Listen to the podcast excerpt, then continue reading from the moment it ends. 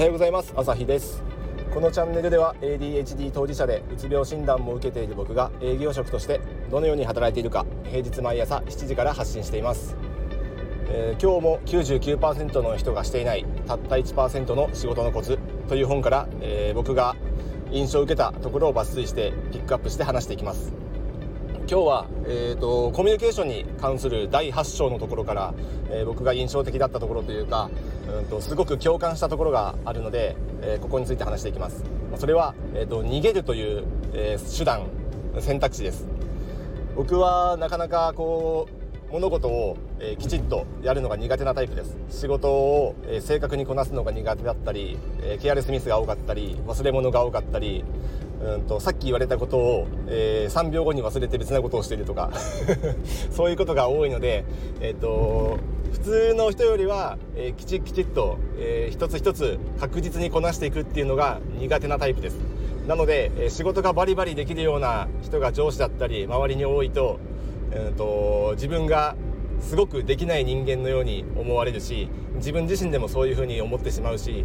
周りからも指摘を受け自分でもそれは自覚があってでどんどんこう負のスパイラルに入っていくと、え、体を壊してしまう心も壊してしまうっていうような感じで、えーと、辛い状況をしばらく過ごしていました。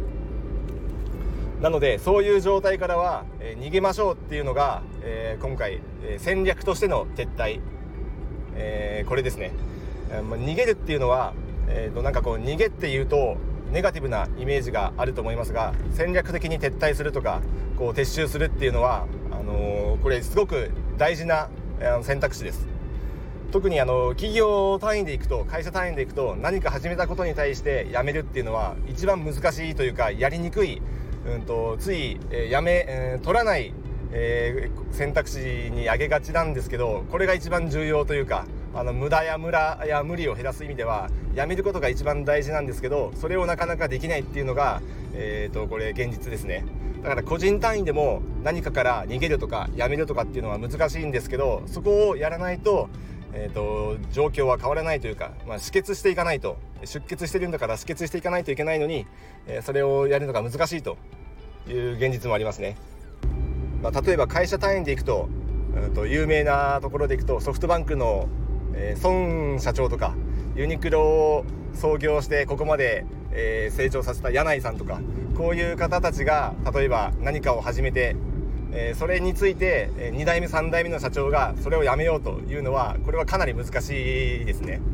創業社長が始めたことを、えー、その2代目3代目が辞めるっていうのはかなり撤退するっていうのはかなり難しい。周りもやりにくい、え個人単位でいくと例えばうんと TOEIC でえ900点取るって決めて3年勉強した人が4年目で辞めるのもなかなか難しい。なぜなら3年も費やしてるからここで辞めるのは、えー、非常にこう損失だと考えがち、まあ、こういう感じで何かから撤退するっていうのは得てしてかなり難しい、えーと、判断になります、まあ、同じようにこう逃げるっていう意味では、えーと、上司のもとから、自分が逃げるっていうのはかなり、えーとこうネガティブな印象を持ちやすいし周りからも持たれやすいと思いますがそれをやらないとあの血が止まらないばかりかどんどん出血がひどくなってしまって最後再起不能になってしまうので、えー、これはもう逃げざるを得ない。もう逃げるが一番、えー、いい手段選択肢であります。で具体的に僕が何をしたかっていうと、えー、当時の上司のもとでは僕はもうやっていけないとそのさらに上の上司に言って、えーと、所属を変えてもらいました、まあ、これで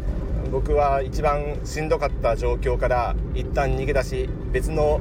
まあ、部署というかチームに移ってそっちで、え、回復を図って、え、徐々に、え、体が元に戻りつつあって今に至るというような感じで、え再起をうまく図ることができたかなと思ってるんでまあ苦手な上司とか相性っていうのは必ず人間同士あるものなのでどうしても合わない人とはもう自分が逃げるしかない。逃げないと壊してしまう体を。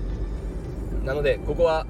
もう腹をくくってもう弱音かもしれないですけどその時にとっては。その時の心境としては弱音かもしれないですけど逃げることが最大のうんとその後のパフォーマンスにも影響するのでもうそこはねあの腹をくくってそういう判断をしたり、えー、別な、えーと、人に相談したりその直属の上司ではなく、えー、斜め上の上司とかさらに上の上司とかに相談すると,、えーと、逃げ道がおそらくあの用意されるんじゃないかなと思います。ちなみに僕はこの逃げの選択肢を取る前に、えーと、クリニックにかかりました、えー、精神科に行って、まあ、精神科兼心療内科でしたけどそこに行って、えー、診断を受けて適切な薬を処方してもらってその薬の効果を実感するとともに、えーと、もう少し頑張ろうかなって、えーと、頑張ってみようかなと、まあ、自分の苦手だった、えー、ミス対策だとかマルチタスクに向き合おうとそこでちょっと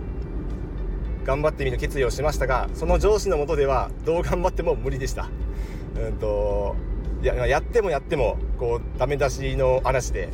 できてないできてないのは嵐だったんであのどんなにこう抗うつ剤を服用して、えちょっとメンタルが上向きになってもあの職場に行くと必ずこうなんだろう心を殴られて帰ってくるみたいな。あの精神的にかなりもう金属バットで殴られたような感じで帰ってくる。だから精神面が上向いても上向いてもどん底まで突き落とされるっていうのを2回ぐらい繰り返してこれはもうダメだなと自分で判断して、えーと、逃げ道を歩むことにしました。でそこで無事にあのここまで回復してこれたのでやっぱりこの薬を飲むっていうのは、まあ、大事なこうね、えーと、うつ病だとか、まあ、抗 ADHD 剤も含めて、えーと、大事な選択肢ですし病院に行くっていうのも大事な判断だと思うんですけど、まあ、それだけでは、えーと、事態は回復しないと思うのでいろんなことを少しずつ進めていかないとダメかなと。だから薬も飲みながら生活習慣も整えながら休む時は休んだりしながらでまた上司にも変わってもらいながら、まあ、ここはねちょっと会社組織なんでなかなか難しいかもしれませんけど、まあ、逃げるっていう意味ではもう一切いっそこのタイミングで退社するとか退職するとか転職するとかそういうのも選択肢の一つかなというふうに思います、まあ、だからねこう戦略的にあの、最大限肩肘張ってかっこよく言ってますけど戦略的に逃げましょう。これです。もうこれしかない。これをしないと最後、えーと自分が再起不能になってしまうんでそれだけは避けなきゃいけないしそれをやってしまうともうそこから立ち直るのはもうだんだん徐々に苦しくなってくる早い段階で逃げた方がいいと思いますねこういう場面では。まあ、それが具体的にどういう基準かっていうとねそれ人それぞれなんでここでは言えないですけど、まあ、本当に会社行くのが嫌だとかそういう風なメンタルになっていったらもうその判断をしてもいい頃合いじゃないかなというふうに思います。ということで取り返しのつくうちにえーと、逃げるっていう判断をしましょ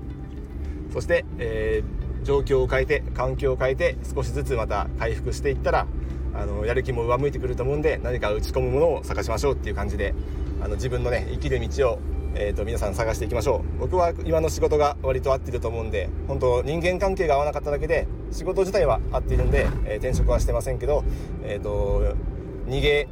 逃げというかこう弱音を吐いてチームは変えてもらったと。いうような、えーと、プロセスはたどりました。はい、何かの参考になればありがたいです。ということでまたこの、えー、本の内容から、えーと、明日以降もアウトプットしていこうと思いますのでもしよかったら聞いてください。ではまた。